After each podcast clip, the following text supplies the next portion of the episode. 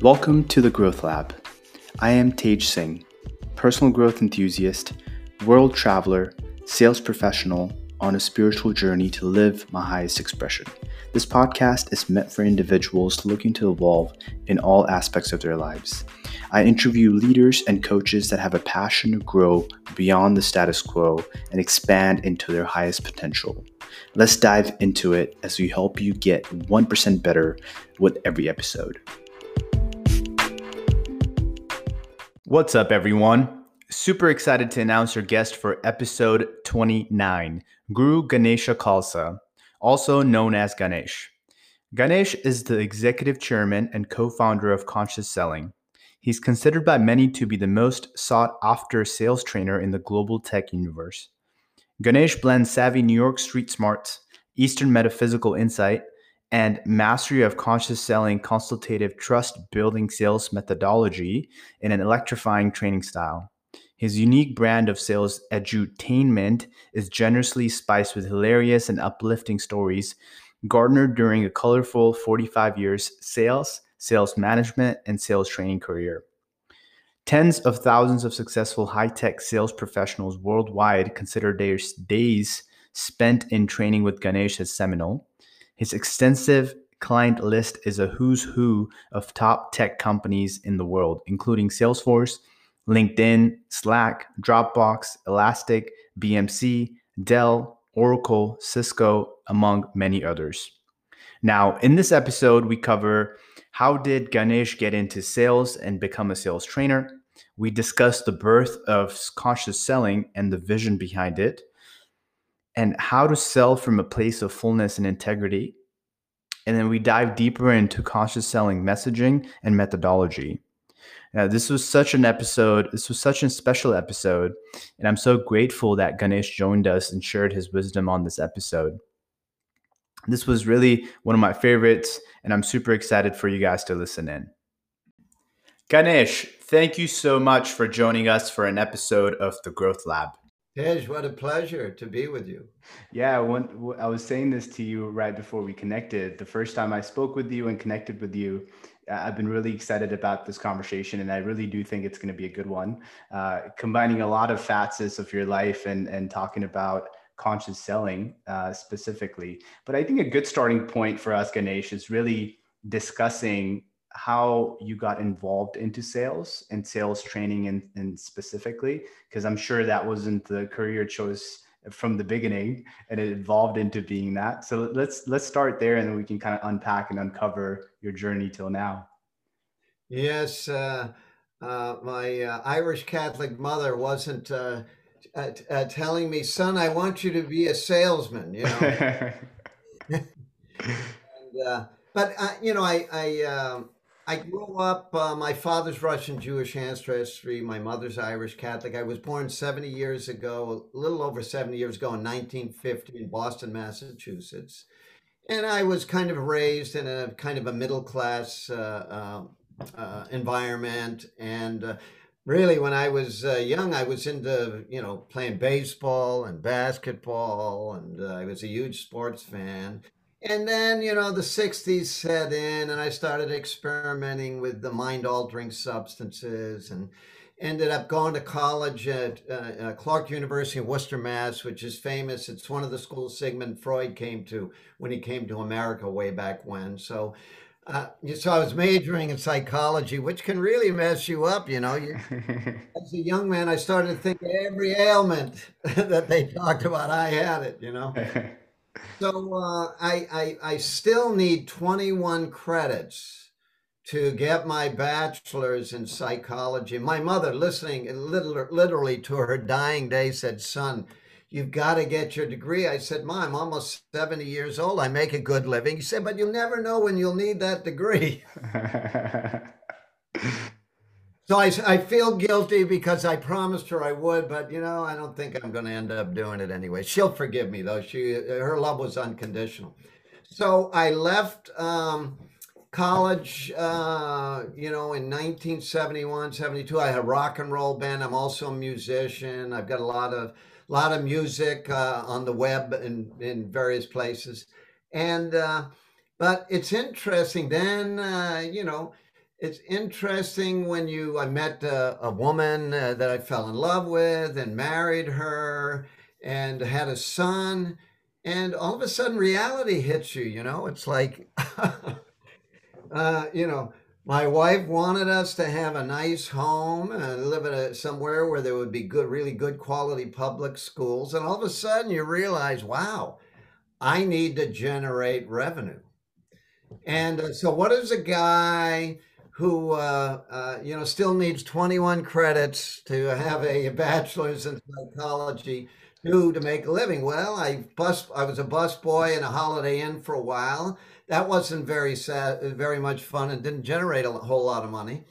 And then i, I ended up doing some telephone sales you know they i, I ran into an ad about uh, you know hey uh, looking for somebody with a good speaking voice and i felt like i've got a pretty good speaking voice and it, it you could make a base of $10 an hour. Well wow. That was a lot of money back in the mid 70s and uh, but you know what? It was a very unethical business. I, I i went to work there and i actually did quite well but uh, uh, I realized it was a bit of a scam. Took me a while to realize it. And I've always been somebody trying to, you know, be guided by my better angels. And uh, so uh, I ended up leaving that and started, you know, I, I was, uh, meantime, I, I, I met a, a teacher of a yoga and meditation from India got very uh, that that that helped me get off all the drugs that I had been using in college. You know, my my band was uh, what they call an acid rock band, and we even uh, did acid for rehearsals. So for about three to four years, I, I must have taken about 150, 200 LSD trips. Oh. And uh, you know, I had some very cosmic experiences, but uh, you know, it's also uh, there was a certain point where my soul was crying out and you know i feel like the voice of the soul is a very quiet voice but it was screaming and it was saying hey man you better find an alternative way to live your life you're going to die young you know and I, so I started doing yoga with a gentleman from India and meditation. He happened to be of the Sikh path too. We got him talking about the Sikh path, and I learned about the teachings of Guru Nanak who uh, talked about oneness, and I had experiences of oneness under the influence of LSD. You know that the whole universe was just protons, neutrons, and electrons vibrating, and it was one electric current running through everything. So it appealed to me. But the you know, so I embraced the Sikh path, became a yogi, meditator, and so I wanted to I wanted to work in such a way that was in alignment that who I was becoming as a human being. He, and he also, I asked for a spiritual name, and he gave me the name Guru Ganesha Singh Khalsa. And uh, I liked it. It was kind of a fresh start because my old name was kind of like a mantra for my old lifestyle, you know? Yeah. So it was a, it was a fresh start. I married, have a son, but, uh, you know, I realized, you know, maybe sales is a good profession for me, mm. particularly if I'm selling something – that I have conviction and that I believe helps people, you mm. know? So I had a friend uh, who was also had become a, a, Westerner, become a yogi and embraced the Sikh path, who was sold, uh, developed a computerized retail management system for retail uh, uh shoe store uh, stores uh, that had goods with sizes, hmm. sporting goods, shoes, clothing, and he he he and I were friends, and he said, uh, Ganesh, why don't you come work for me and sell these computer systems? And uh, at the time, I was actually selling, uh, you know, healthy footwear. I don't know if you you're probably too young to remember uh, Earth shoes and things like that, but I was selling uh, Birkenstocks uh, they were a sandal made in Germany, shaped like your foot with arch support, metatarsal support. And I really believed, especially for working people, waiters, waitresses, this was healthy. And I and I was I, was doing really well, but you don't make a lot of money selling. Uh, you know, I was a wholesale rep selling to stores. But uh, my friend Mahan came to me and said, "You know, Ganesh, I think you can sell our computer systems." And I said, "Well, I mean." I'm not a technical person. He said, you know, you don't have to be technical to sell technology. Hmm. You just have to understand the concepts at 100,000 feet. You have to understand the challenges that your prospective clients have, the biggest challenges that they have, that your solutions address. And then you can later on, you know, if they're if they uh, are serious and they're as committed as you to the sales process, you can bring in one of what they call sales engineers to kind of get in the weeds and deliver the proof that your solution's actually going to work technically. And it's going to give them uh, you know uh, you know the business ROI that they're seeking to justify the investment. So I started selling those systems early on and uh, it didn't too, do too well the first six months or so because I was trying to sell them the way I was selling footwear which was demoed you know when you're when you're a wholesale rep for for, uh, for line of shoes your goal is to uh, walk into a store. If you don't know the buyer or the owner you crack a joke develop a little rapport and then ask them if they have 10 minutes and you can lay your shoes out on a table. You know it was usually a one call business because if they said i want to think it over it was basically over. It was either oh i'll take a, a dozen of those. No no no no no not the best way to sell complex big dollar technical solutions you know and of course most tech companies in the early days, that's their approach. The traditional approach was you try to convince your prospective client to, to uh, sit still for a demo. And you go in there and you and you try to wow them with your technology. Meanwhile, their eyes are glazing over and their minds are going elsewhere, trying to solve the problems that they're dealing with before you showed up. And uh, so um, I was fortunate that the president of the company sent me to a uh, a sales training program called Sandler. And uh, I, I, even though at the time it didn't resonate 100% for me, I liked the consultative approach to it. Came across a bit manipulative, but uh, uh, the, the idea was hey, the prospective client should be do, doing 70%, 80% of the talking because uh, unless you understand what's working what's not working for them, then how, what are you going to present? It's you mm. know then your demo is just throwing a bunch of stuff against the wall and hoping hope something sticks, right? Show up, throw up. So I started to apply the techniques, but I added in a little more conscious. I changed the intention from making a sale. My intention was to only do business if both parties were convinced it was a good fit and that the prospective client would uh, get a great return on their investment. And so it wasn't enough for them to write me a check. They also needed to commit to me that they were going to invest the necessary time, energy, and resources to have a successful implementation. Because without a successful implementation, without the commitment of the buyer, they're never going to get the return on investment, no matter how good your solution is. So, to make a long story short, um, this kind of selling system that I started developed, combining Sandler and combining some of my Eastern philosophies, you know.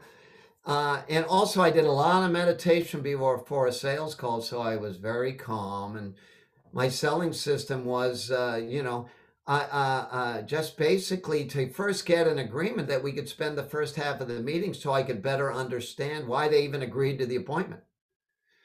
You know, and uh, understand what their challenges are in the areas where I might be of service, understand the history behind those challenges. Did they just recently manifest or have they been dealing with those challenges for five years? And if, if they've been dealing with them a while, what have they done in that five year period to try to improve the situation, you know? And then also to understand well, are these challenges having any quantifiable impact on your business.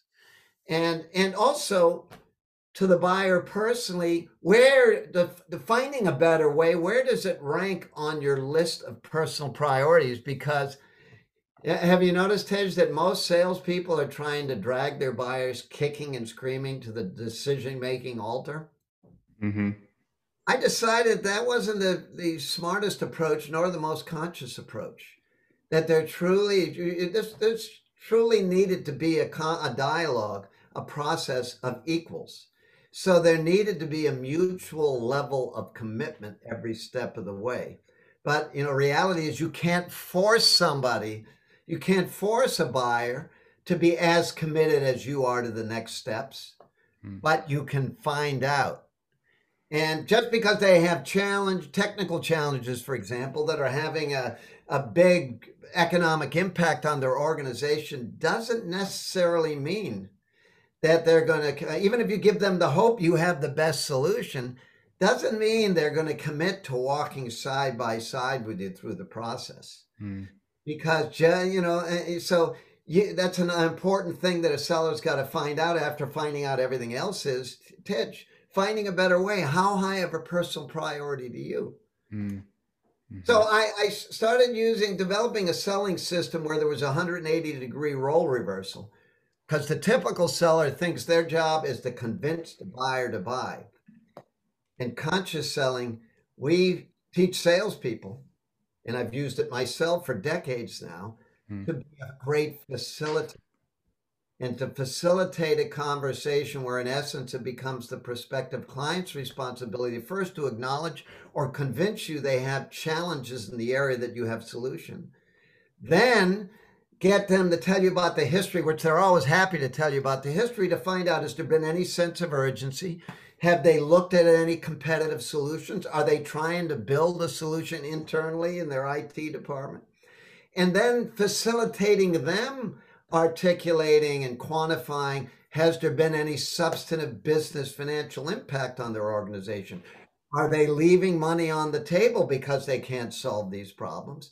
And then finding out, hey, where does this rank? Is this high enough priority for you that if I can give you the hope that I might have the better way, that first off, you'll spend the time to co-build a plan with me that defines an effective efficient way to work together so you have what you need to be able to say yes or no in a mutually agreeable time frame and then uh, you know that throughout that process uh, and i'm giving them permission to say no anytime but mm. not to jerk me around mm.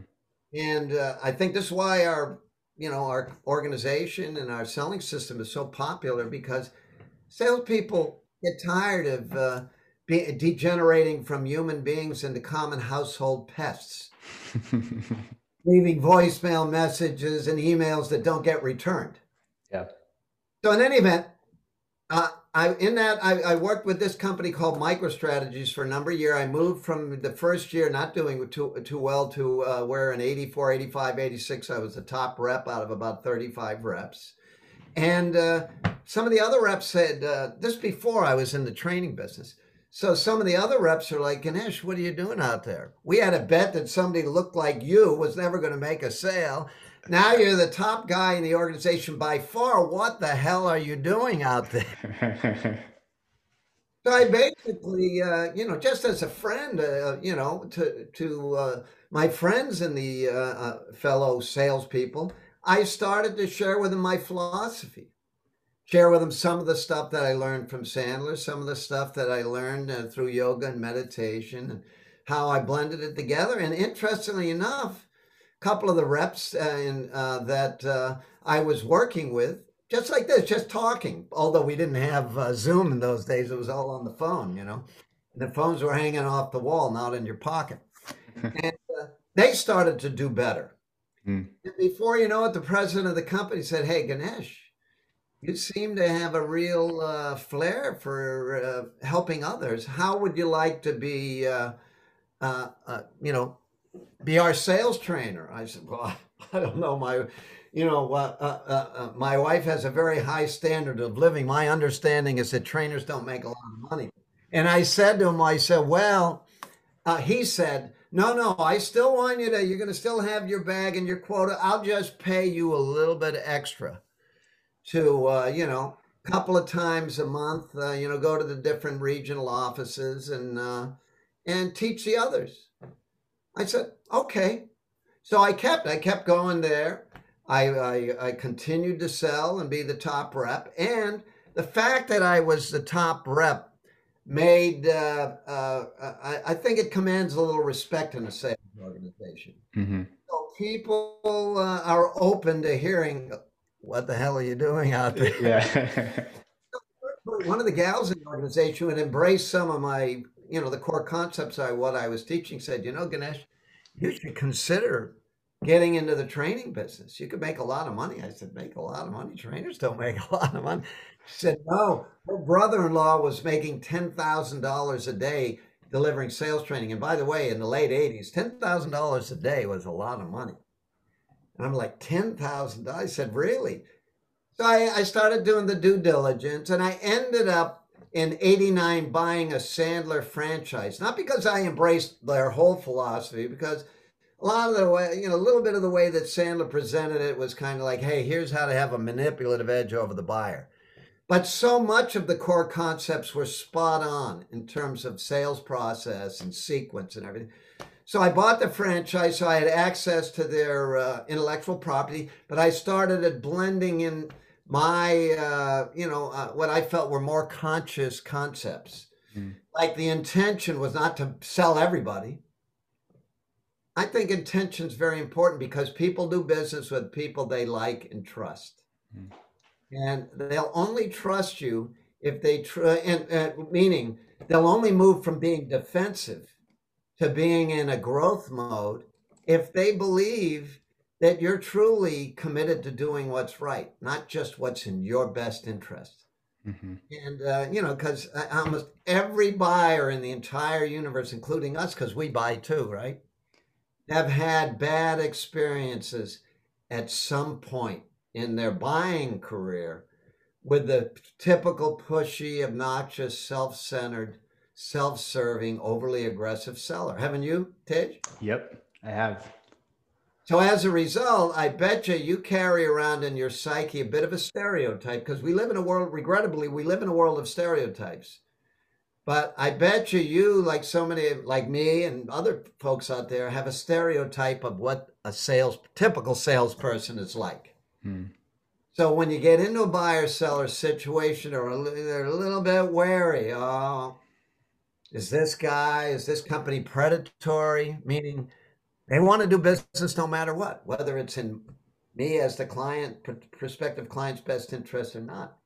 So before you even have a chance of having a substantive conversation, a meaningful conversation with a prospective client, you have to help them move from being in a defense defensive posture to being what I call a growth posture. Mm-hmm. Meaning they start to look at you say, hmm, yeah, this guy's different. He seems to really he listens. He's really trying. He's really curious. He he's trying to understand what's really going on here, and he most importantly cares about doing what's right. But once you start transmitting that trustworthiness, people open up, and you could start to have real conversations. Then you need to have a sales system, a sales process that is alignment in alignment with that intention and that consciousness. So that's what I've developed. Mm. Yeah, thank you. I rolled out conscious selling uh, in uh, a little uh, right around January uh, 2018. So what that's we're about celebrating our third anniversary. Got it. Thank you for that. Thank you for that, Ganesh. As you walk through sort of so many different um, uh, parts of your journey that happened, and you thank you for summarizing it in such a such a short period and we can spend uh, some time in each one of those elements right? Just the acid trips that you had. I'm sure there's stories uh, that we could we could have a whole podcast about what that looked like uh, every 70 year old has a lot of stories. Yeah absolutely. So you know uh, just to just to hone in on some elements that you mentioned and you know just to highlight a couple of things that really stuck out to me um, you know that you mentioned that uh, you you developing this this um, kind of perspective where it's you, you're going to only do business if it's a good fit, right? If it if truly both parties have the right fit, right? And, and that that really. I tell people this when I'm in a buyer seller interaction, and I train my students. Say right early on, maybe within the first minute, you, you you can let them know, hey, I don't know. Especially, see, I train primarily technology reps who sell complex, big dollar technical solutions. Although sometimes they're you know five thousand dollar, ten thousand dollar solutions, or it could be five million, ten million dollar solutions. But I I I I, I t- suggest to them that let your buyer know that you don't know yet if you're mm-hmm. right for them. Mm-hmm. You're not right for everybody. So I'll ask you if you were the buyer, I'd say, so with your permission, Ted, uh, uh, uh, I'm hoping we can take maybe the first half of this hour long meeting so I can better understand what's working, what's not working in the areas where we may have may be able to help. In other words, what challenges are you facing in those areas? Yeah. And if those challenges are having a, a significant enough impact on your business to, to, even be open to looking at possible solutions. Hmm. And then halfway through the meeting, I'll be in a better position to speak to A, whether or not I think we can help. And if so, I'll give you not a hour long demo, I'll give you maybe a two to three minute high level overview, a conceptual overview of our solution mapped into the issues, the challenges that you actually care about. Mm-hmm. And then, then we have uh, 15, 20 minutes at the, uh, uh, at the end of the meeting to decide do we want to take some next steps or do we want to shake hands and part friends? And by the way, are you the kind of guy, if at any point during the meeting or by the end of the meeting you're feeling like there's just not a fit here, you let me know? Yes. Because Ted, I can take a no. Hmm. That, that's that's beautiful, right? And I and I can imagine when you talk about the defensive versus growth posture, that's you know that's chipping away at getting them into a growth posture. Yeah. Yeah, you got to shine the light on the eight thousand pound elephant sitting on the dining room table. Which is chances are they've got the they've got this stereotype here and they're like this, you know? Yeah. Yeah, so I can see that right off the bat is alleviating some of that defensiveness because you're you, you, you know you're kind of speaking out to what that person is being defensive about, right? To, to where the meditation comes in is I help people find that space deep within themselves that feels totally complete. Yeah. So there was so when they say, "Hey," and I'm okay either way. If there's not a fit here, you can say no, and it's not just words because mm-hmm. when the buyer realizes you're fine no matter what, whether you make the sale or not, so many salespeople are transmitting the message they need the business. Yeah. So that that worsens the defensive posture of the buyer. So I, I teach people there's a way, even if you're not doing well in a in your quota period, if you can find that space inside yourself that that knows you're going to be okay no matter what you know then then your presence is working for you on the sales call not against you yeah yeah and that's so big. That's such a big concept and and I, I, love to explore that a little bit more and i you know as you were going through your journey what i love ganesh is how you've been able to take the eastern philosophies and then imbue them into sales training and take away the parts that weren't in alignment right? You, you've been able to yeah. do that beautifully which which yeah take us take us down the road of of what that journey looked like for you a little bit right? Like as as you started to uncover this whole you know eastern philosophy and, and learn yoga. And and a lot of the listeners that are that are uh, listening in the audience that's listening in perhaps they haven't really uh, been exposed to yoga meditation or any of this. So let's take a t- approach to get them sort of uh, in the ha- in the know of what this is about and how you've been able to kind of view that and find that place within yourself that says i'll be okay uh, no matter yeah, what happens. Let me first demystify, demystify the word meditation. Yeah, please. oh, meditation! Oh my God! And even when they start doing meditation, if the if the guide doesn't tell them that hey, you can't mess it up, everybody's thinking, "Am I messing it up?" And I met. First off, you can't mess up meditation. Meditation, in its simplest form, is just kind of closing your eyes just relaxing. And instead of letting the universe breathe you, you start to become more conscious of your own breath and you sit in a place of non judgment. Most importantly, non judgment of self, non judgment of your own thoughts and your own feelings, because you start to realize and uh, that your mind is a thought machine. It's a tool. Mm-hmm. It's it ought to be the tool of this higher part of yourself, which you could call your soul or spirit. Mm-hmm. its job is to produce thoughts. And every thought your mind produces almost instant, check it out yourself, is almost instantaneously accompanied by a feeling, which is either a feeling uh, of okayness or not okayness. Now, when I was a young man in my early 20s, you know, I didn't feel like I was enough.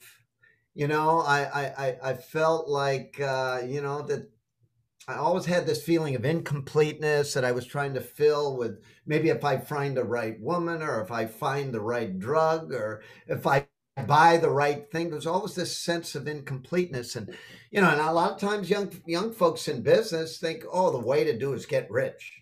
Yeah, if I get rich, I'm going to feel complete. That doesn't necessarily, it can, it brings a certain amount of freedom, but it doesn't necessarily bring that sense of well being, which is what I was seeking. So I help people, not spending a lot of time, like uh, on the new program that we're going to be rolling out soon, soon called Ganesh Live. And in addition to a live program that I'll do every week, there's going to be recorded stuff. A lot of three to five minute meditations, which help people just get into the zone, the zone of feeling okay. Because that's the best place to have meetings with other human beings because you know human beings are very sensitive very intuitive and when you're transmitting and set aside the words for a minute through your physiology through your tonality when you're transmitting neediness the other being's primal brain picks it up mm. and immediately says be cautious this person, this being is trying to get its needs met. It's not really here to help you. And it's over, and they, you don't even know it. Most sellers don't know that it's over within seconds. And they didn't know. They thought it's something they said, or, oh, the buyer just had no needs, yada, yada, yada. I, have heard every excuse under the sun. Or their buyers are, uh, you know, just bastards. oh, my territory, there's a lot of bastards. Well, they don't realize that they're probably turning their buyers into bastards. yeah, it's it's. I've, um, I've heard some of this stuff out. My sales training is pretty R-rated because salespeople can take it. You know. yeah, I'm, I'm, nodding my head on this side because I, have heard that myself. And and and to be honest, I would say in some point in my career, I would have said that myself. You know, of saying it's this or it's always the external. Um, you know, when when you're looking for excuses. But I've I've come to the point to realize that it's always coming from the inside, and you've pinpointing such a a critical part that's that's often overlooked in anything related to sales and not necessarily talked about is the you know the place that you're coming from. So if that's the the step number zero or step number one call it uh, and then everything else come into place to your point ganesh the sales process is important and how you show up and how you ask questions is important. But that is the critical piece that's missing I, I i feel is the are you coming from the right place within yourself? Do you feel like you're enough within yourself then you know the the rest can start to start to unfold. Um, and that's often overlooked. So by the way then you can talk to anybody. A lot of a lot of reps are like oh i can't talk to the cio or i can't talk to the ceo i'm just this 26 year old da, da, da. no once you find that zone that deep that space within yourself where you feel complete you could carry on a constructive conversation with anybody, bar none. Mm-hmm. And what are the keys to unlock that place within yourself? So meditation being a key tool for that. I think it's a key to right, having a regular practice. And it doesn't have to be long, literally. You could have a 30 minute practice, you know, mm-hmm. or even a 10 minute practice. Uh, but uh, ideally, it's daily, it's regular. Mm-hmm. You know, and it's like putting, you know, it's like uh, every time you sit to meditate, it's like putting money into your, you know, your soul's bank account, your spiritual.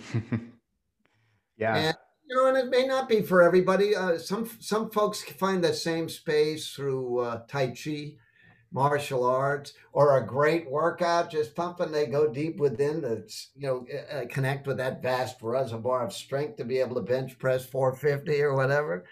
You know, you know, it's interesting, but of late, I, you know, for to for to generate revenue for the last 32 years, I've been doing sales training. Mm-hmm. But I, I have a you know a handful of folks that I provide uh, that have come to me. I, am not a professional meditation teacher, but I, I work. My business partner Frank Garza's son, Luka Garza, is the uh, is considered to be the best college basketball player in all of North America these days. He plays for Iowa. Hmm. In his senior year, he's averaging 27.2 points a game, almost 10 rebounds. Phenomenal.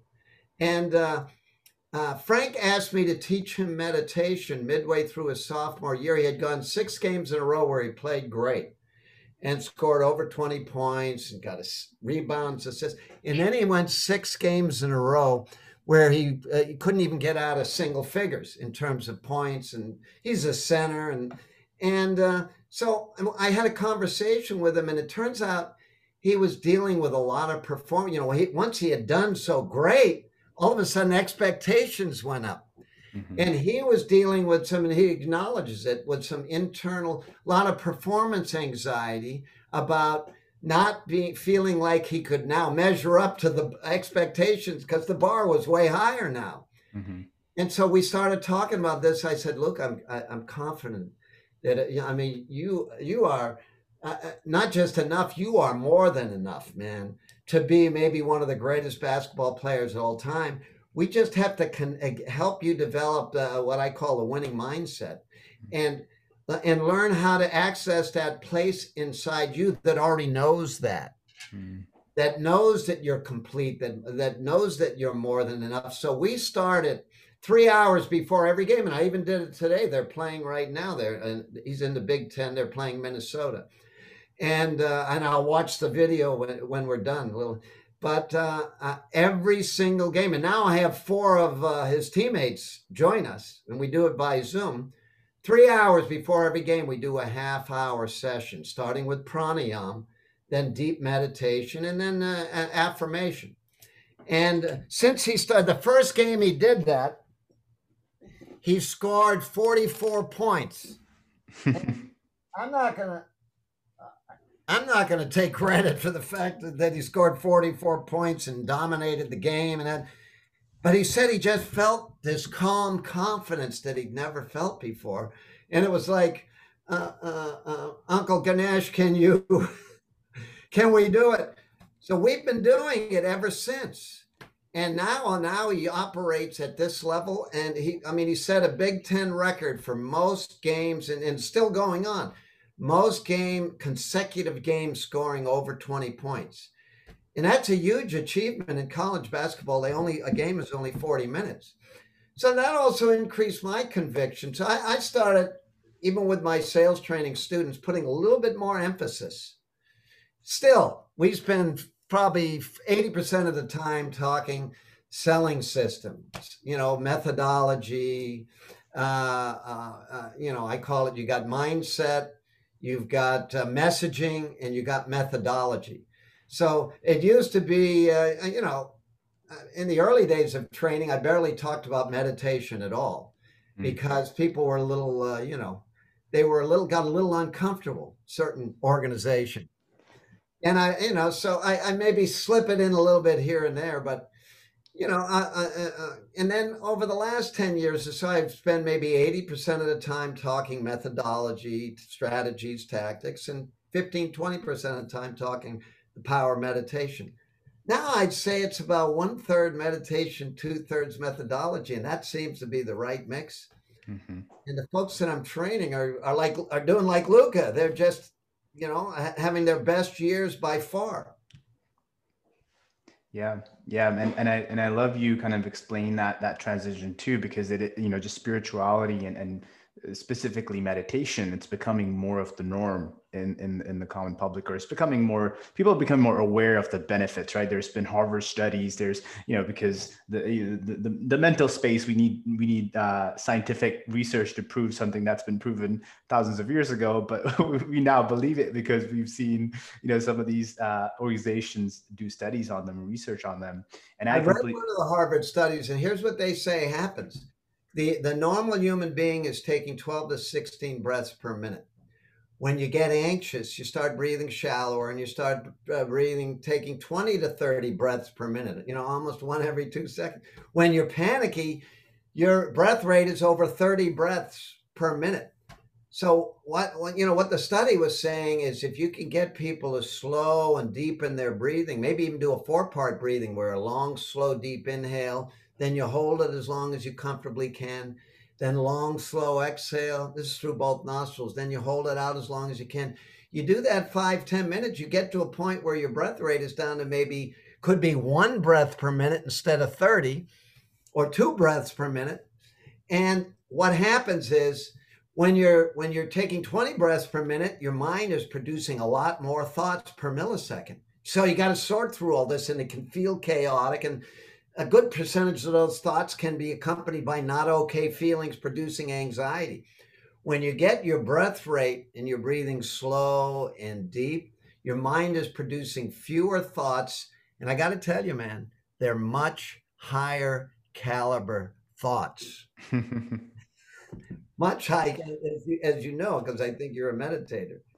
Yeah, yeah, absolutely. I completely agree. And uh, you know, I, have in the previous episodes, I've, I've brought up the point of meditation and how how big of an impact that's have have had in my life. And oftentimes, you know, meditation is confused for only being the act of meditation, right? It's left on the pillow, so to speak, right? But what, what people don't realize is that that is practice for right. then you uh, doing whatever it is that you're doing how you're showing up uh, with your family how you're showing up with your coworkers how you're showing up with your clients it's practice for for real life in a way uh, so I, I, I the idea is to all right yes you have your daily practice but then you take that meditative mind out into the world and you apply it to all your activities you know mm-hmm. and you're, and you're more patient you're a better listener. You have higher caliber questions.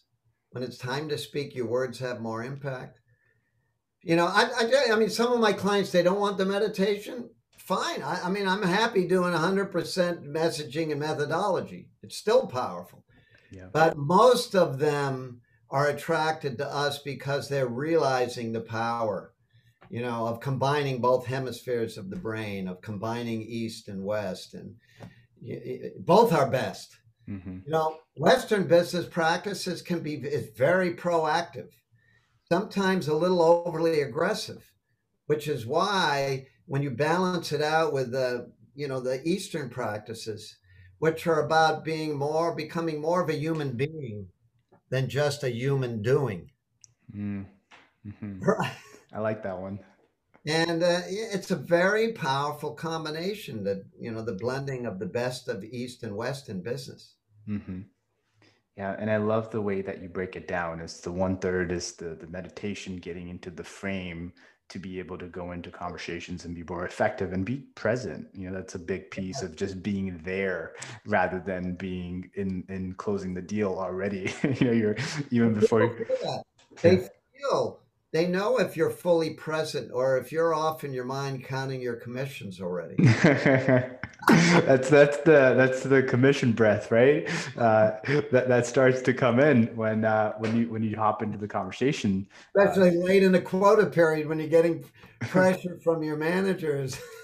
yeah, absolutely. And you know that that goes into you know integrity as well, right? Is is are you you know what are your beliefs? About sales and your position and what you do right? I, I, yeah. Transparency honesty is the best policy. When people realize you have integrity and your intention is to do what's right and and uh, uh, uh you know you're the first person they call. Mm-hmm. I've had uh, situations where I even told them that uh, we weren't a good fit, and they said, "Well, they start convincing, but but Ganesh, can you help us with this?" this? And it was because they didn't want they wanted me in their life. Yeah, yeah. It's one of the things I teach is you know with technology reps, a lot of times people bring up uh, uh technical issues that your solution at this point in time can't address. Maybe R and D's working on it. Maybe it's going to be in a future release. And a lot of times their first inclination is, "Well, I'm not going to bring it up." Mm-hmm. No, what I train people is to put it right on the table. And I say, well, Tej, I'm concerned. This challenge that you brought up, uh, you know, uh, we our, our, solution doesn't currently address that. There may be some working workarounds, but the fact that, and it sounds very important to you, the fact that we don't address that issue, does that mean you'd be reluctant to continue our discussion? And people are always saying, "Oh hell no, Ganesh." I mean, uh, we've been living with that for 10 years. And I say, well, I want you to know I'm going to share what you've told me with R&D. I know other clients and prospective clients. I know they're working on it, but I'm not going to say, oh, it's going to be in the next release because I'm not sure of that. Mm-hmm. They respect that. And you know what? If it's a deal killer, when do you want to know? you want to know now or three months later after you've invested hours and hours of your valuable time, your your colleagues' valuable time, energy, and resources. Mm-hmm. This whole system that I teach is about getting to the truth. Yeah. And having heart to heart conversations, not head to head conversations. Mm-hmm. Yeah, that, that's that's a very interesting point that you mentioned in the end, right? The head to head versus heart to heart. And I think partly a lot of what we're talking about is coming into that heart space and coming into the place of alignment where you can have those conversations and often yeah. again often overlooked, not not not uh, talked about, especially in, in sales and sales training. So I appreciate what you're doing. Um, and, and I want to get into the messaging and the methodology part of it too, but just, just really quickly, a last question on the, on the alignment piece, because you know when people talk about integrity honesty and truthfulness oftentimes it has to come from that heart space right? It has to come from the place yeah. of, of truthfulness because you can you can say it because you hear this quite often right? You you hear this in in in organizations quite often be have integrity but it you know what i wanted to ask you is how do you actually come from a place of integrity and not just talk about coming from a place of integrity? And i think some of it goes to what we were just talking about is can you find it within yourself right uh, because in that zone that we talked about that you can get to yeah. that's almost a thoughtless zone mm. sometimes but when you get get into that zone it's about i mean that's where your better angels are mm-hmm. and you get to the point where you know you you catch yourself even if you you know because hey look first 10 years of my sales career sometimes you know i'm not proud of this but i would do anything say anything to make a sale Mm-hmm. And, and, and, you know, it's still in there somewhere. So, but now I have a filter. When that part of myself, which I don't consider the best part of myself, manifests or makes a suggestion, you know, because it's got a voice on the committee. Yeah. I, about, I got a committee up here with multiple voices. But yeah. it, I'm able to better discern, you know, which voice to listen to and which voice to give it a hug and say, okay, okay, but we're not doing it your way today because that's called manipulation. Hmm. Mm-hmm. And, you know, I, and when people sense that you're right out of the gate, you're operating from total integrity. And then, and then every time they meet up with you and talk to you, you're like the sun. They, it's predictable. You're consistently shining and coming from here and coming from a place of integrity. Boy, the relationships you develop in business live a lifetime. Mm-hmm. My business, I don't have to market. I mean, I, I trained 25 guys from 1989 to uh, uh, 1991 uh, at Landmark Systems in Tysons Corner, Virginia. I was working one on one. I had two days a week there. I had an office there. And I, I could trace almost all of my business back to those 25 folks because they they moved to different places. They, they a lot of them embraced this, this philosophy, did extremely well, and a lot of them are CROs, CEOs of some of the most successful tech companies on the planet.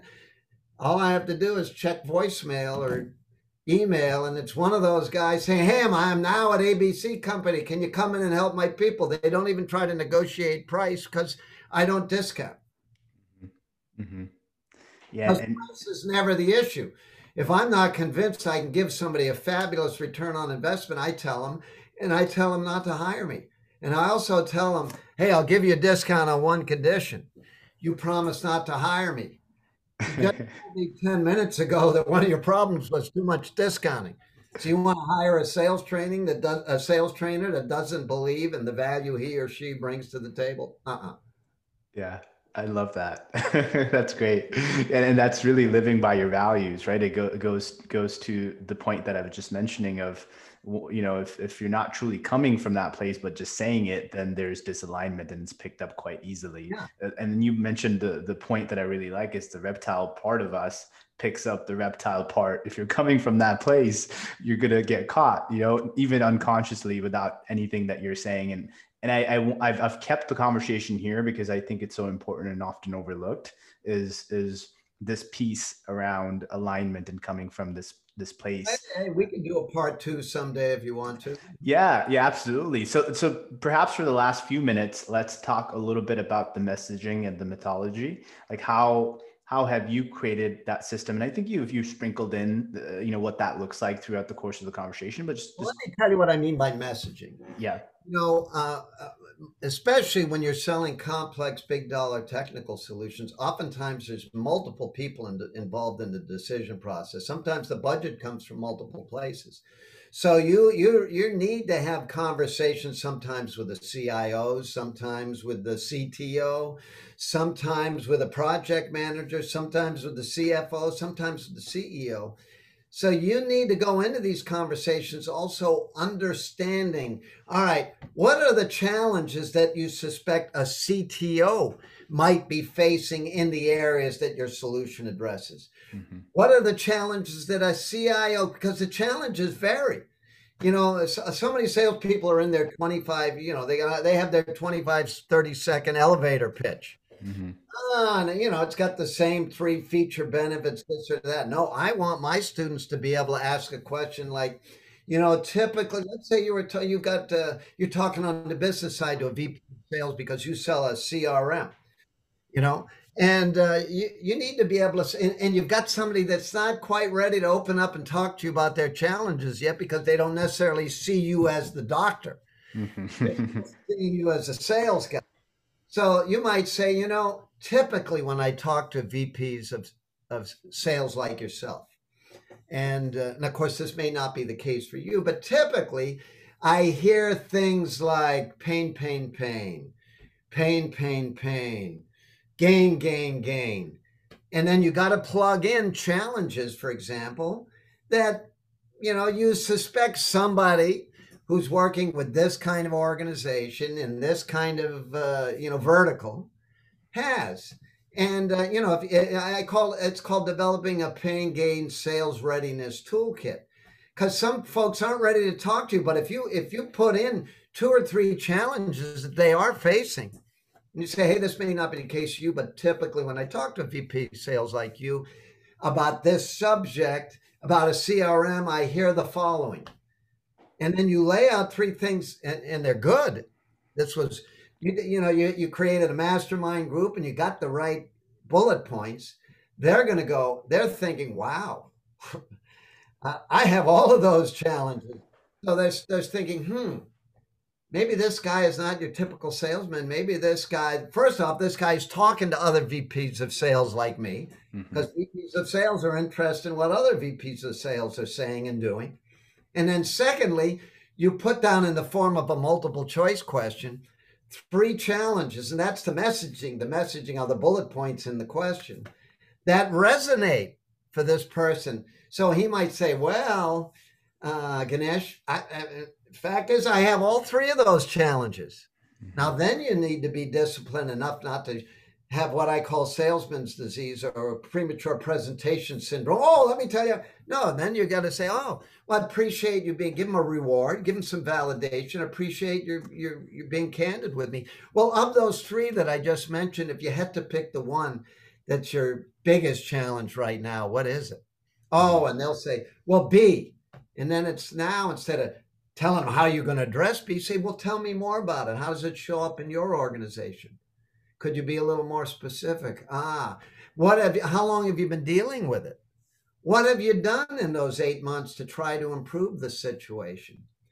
So uh, it's a roadmap, but the messaging, having the right bullet points, is a is great to, is uh, helps you to get the conversation into gear, to get them opened up, to give you credibility that you can ask that intelligent of a question. Mm-hmm. Because sometimes you can't ask somebody an open ended question. Well, what are the biggest challenges you're facing today with your current CRM?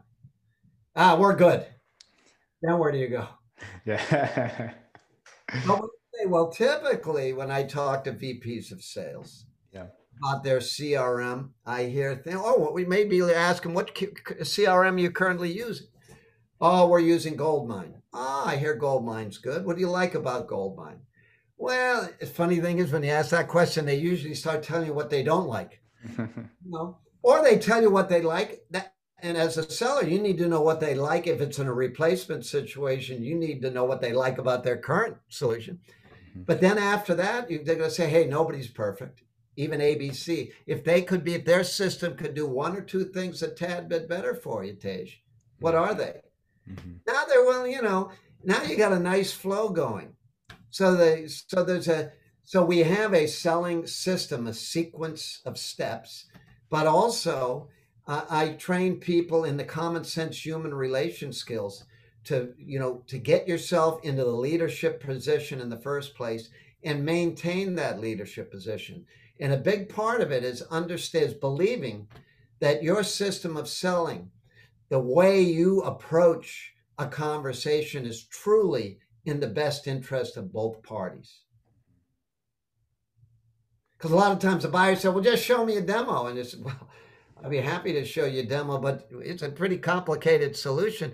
Do you have 10 hours? well, no, I don't. Look, let me make this suggestion. Give me 20 minutes to better understand your current situation.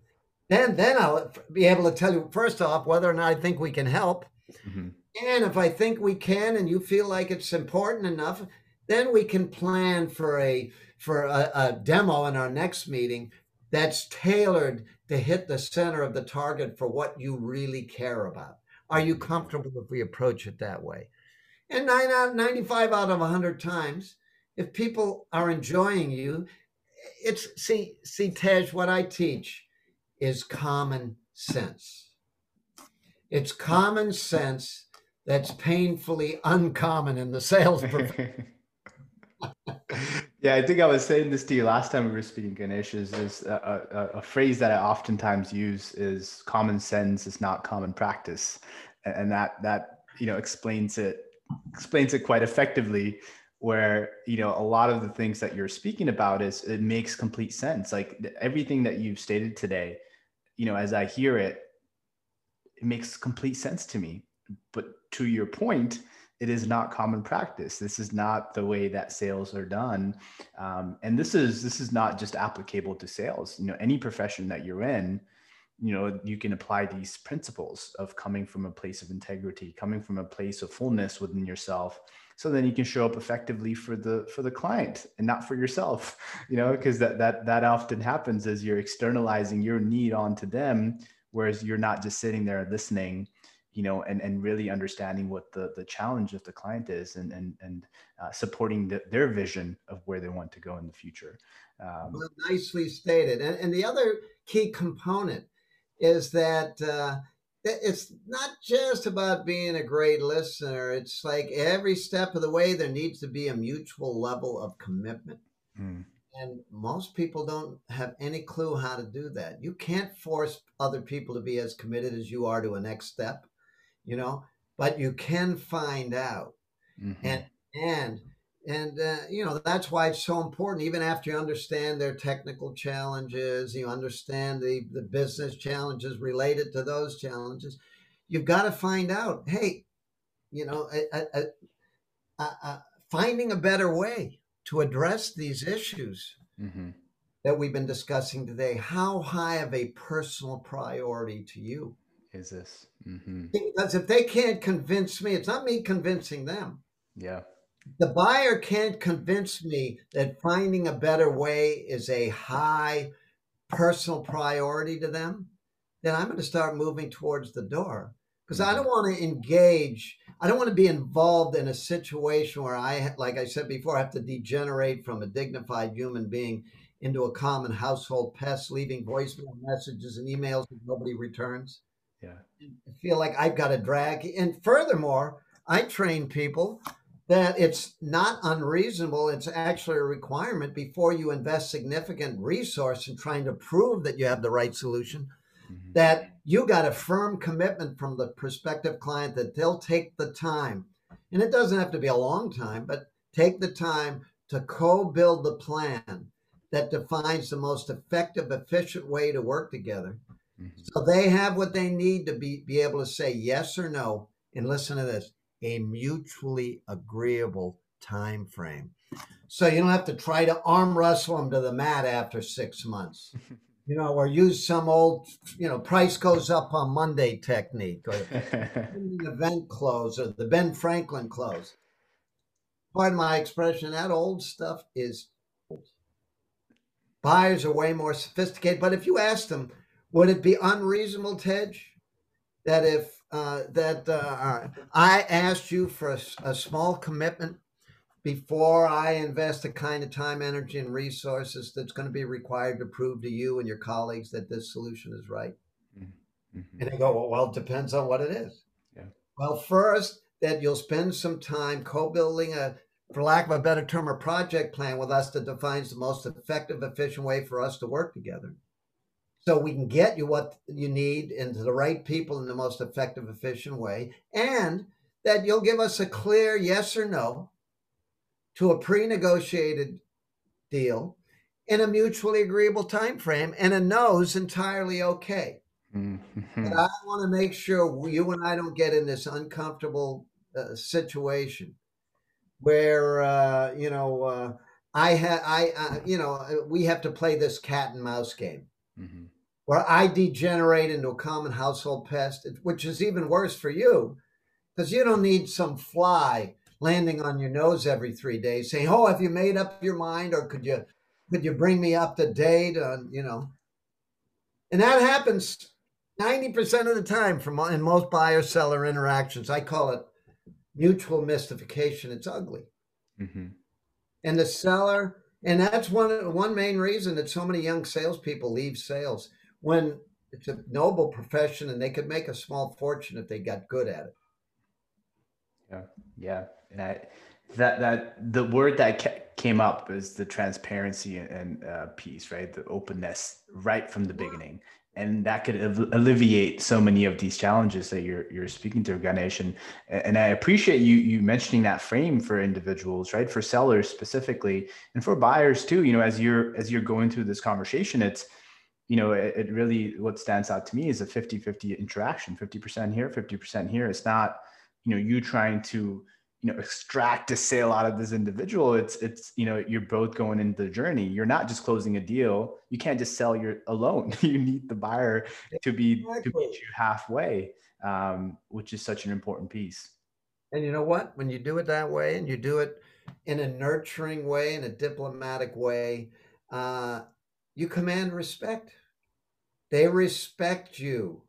And you have, you have a certain gravitas that they admire. Mm-hmm. And and and uh, you know because you're valuing your you're valuing their time but you're also valuing your own time. It's mm-hmm. not a master servant relationship like it typically is with especially with younger buyers. And that's why I, I, am I'm, I'm training thousands and thousands and thousands of millennial salespeople, you know, for companies like Salesforce and LinkedIn and Dropbox, and and they love this because wow because you know a, a, lot of times i mean these are these are brilliant young people who have great personalities but you give them a bag and a quota and they morph into this unrecognizable entity you know? And and they don't even like themselves. They don't you know they don't feel good when they go to sleep at night. They feel like they need to take a shower. Yeah. You learn to sell this way. You sleep well at night. Yeah. Yeah, I'm, I'm business. Yeah, I'm laughing, Ganesh, because I know a few of them. So, so, so I'm getting, and, and, perhaps I was one at one given point, and I, you know, I went on my own journey um, of, of, you know, kind of leaving the corporate force and finding my own path and, and meditating and, and all of that to be able to find that place within myself that you explain of, um, to be able to come back and realize that yes, I can, I can still sell, but and I can also be uh, coming from a place of, of truthfulness and this this this fullness within me. So uh, I, I I so have enjoyed our conversation and how we've we've structured it. You know, because it's really talking about the first and foremost work on yourself. You know, put that mirror and look internally and, and where are you coming from uh, in, in your conversations and then the messaging and the method comes after right? That's secondary um, and you explain beautifully the winning mindset's on the top of that triangle. Yeah. But you got to bring the right you.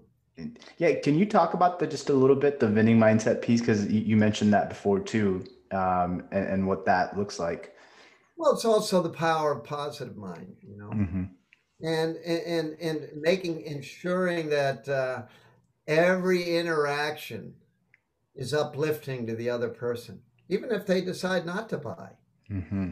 leaving a, you know, you're leaving people with a good taste. Mm-hmm. You know, and I even sometimes I'm working with companies, and I say, you know, it's really important that every touch between one of your employees and, and a, an employee of one of your prospective client or client organizations ought to leave the uh, your the person on your client side feeling like, wow, I really like these folks. They're different. They care. Mm-hmm. mm-hmm. You know, and uh, so, but but part of the winning mindset is uh, you, is is feeling complete within yourself, developing this deep sense of okayness with yourself, the balancing of mind, body, and spirit. Mm-hmm. The yoga part, I mean, sometimes I, have you know, I, will I'll teach an occasional client. I'll, I'll put them in a yoga class too teach them how having a flexible body too helps you have a flexible mind and be able to flow. So when, you know, it's like a river, a river hits a rock, well, it flows around it, but it keeps moving forward. yeah. Yeah. Yeah. So big part of success is just the ability to flow. Mm-hmm. And and uh, and uh, you know and overcome adversity. Yeah, yeah, th- thank you for walking through that, Ganesh. It's it's it's so wonderful that you have a system around this and you're teaching this to some of the biggest tech companies. Um, you know, I've I've had uh, my own taste of this and something that I've created internally or the way that I show up, really. Um, but I, have I've so enjoyed learning from you and and how you've been able to take so many years of your experience and create this create this system to to help uh, to help salespeople and help organizations be more effective in showing up for their clients. Um, and I truly believe this this is the, the, the new marketplace, right? You're at you're the catalyst, and I think this is happening more and more. You're hearing this in little pockets. You know, it's not the norm. I I wouldn't say it's the norm, but by any means of the imagination. But it is it is percolating. You're seeing it in different places. You're seeing different you know um, sales trainers and organizations wanting to imbue the marketplace with this sort of consciousness. You know, this is the new way of selling. Mark Benioff at Salesforce. I mean, yeah, they're really committed to helping uh, their clients succeed. Mm-hmm. Yeah, and, and I, also making a contribution to the planet through philanthropy. You know, and and and and that you know excites me. That excites me about the future of what organizations can be and it, and really happens through these these microcosms right? You know mark benioff on a, on a, on a macro he's he's he's he's making the changes but you know you can be the catalyst of change through your microcosm changing the connotation of what a salesperson looks like interaction one, after one conversation at a I was just going to say that you, you you picked that from the field, one conversation at a time, uh, and and that's so beautiful. You know, I I so appreciate having you know uh, being a sales manager myself and you know coaching people. Uh, this is something that I'll take w- with myself and start to imbue this into into my own culture and become the catalyst for you know changing the perspective there in, in that way because I think it's so important and and it makes complete sense everything that you've stated now if you piqued someone interest uh, about your system and they want to get involved. You said you have a new course coming up uh, soon as well. How can how can people engage with you? Perhaps they want to get trained by you you know wh- where should they go? Well why, why not just text me directly uh, uh 703 517 2233 or go to our website consciousselling.com and uh, where where else?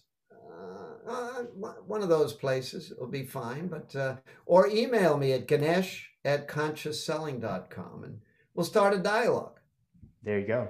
There you go. And I'll link your LinkedIn as well. That way, if somebody prefers oh, yeah, that, email, email, yeah. Like email me like yeah, you did. Yeah, like I did. Yes, yes. Uh, and that was the story of how I found Ganesh is through a through a a friend of mine who uh, saw Ganesh, uh, I think on his LinkedIn ventures, you know, as he was exploring the LinkedIn universe, and he thought we'd uh, we'd make a really good conversation. So thank you, Danilo, if you're listening in for uh, for for the recommendation, and thank you, Ganesh, for being open to this conversation. This has been super fruitful. I can keep you for another hour. Perhaps we'll do a second episode to to, to dig in to some yeah. of the some of the the elements you mentioned. Uh, but this has been such a great conversation. Thank you so much for joining us today. Well, thank you, man. It's been a real pleasure to get you to know get to know you as a human being. You know. Thank you're, you. You're quite a bright light. Thank you so much, Ganesh. Really, and I appreciate what you're doing uh, out there in the marketplace. So appreciate it.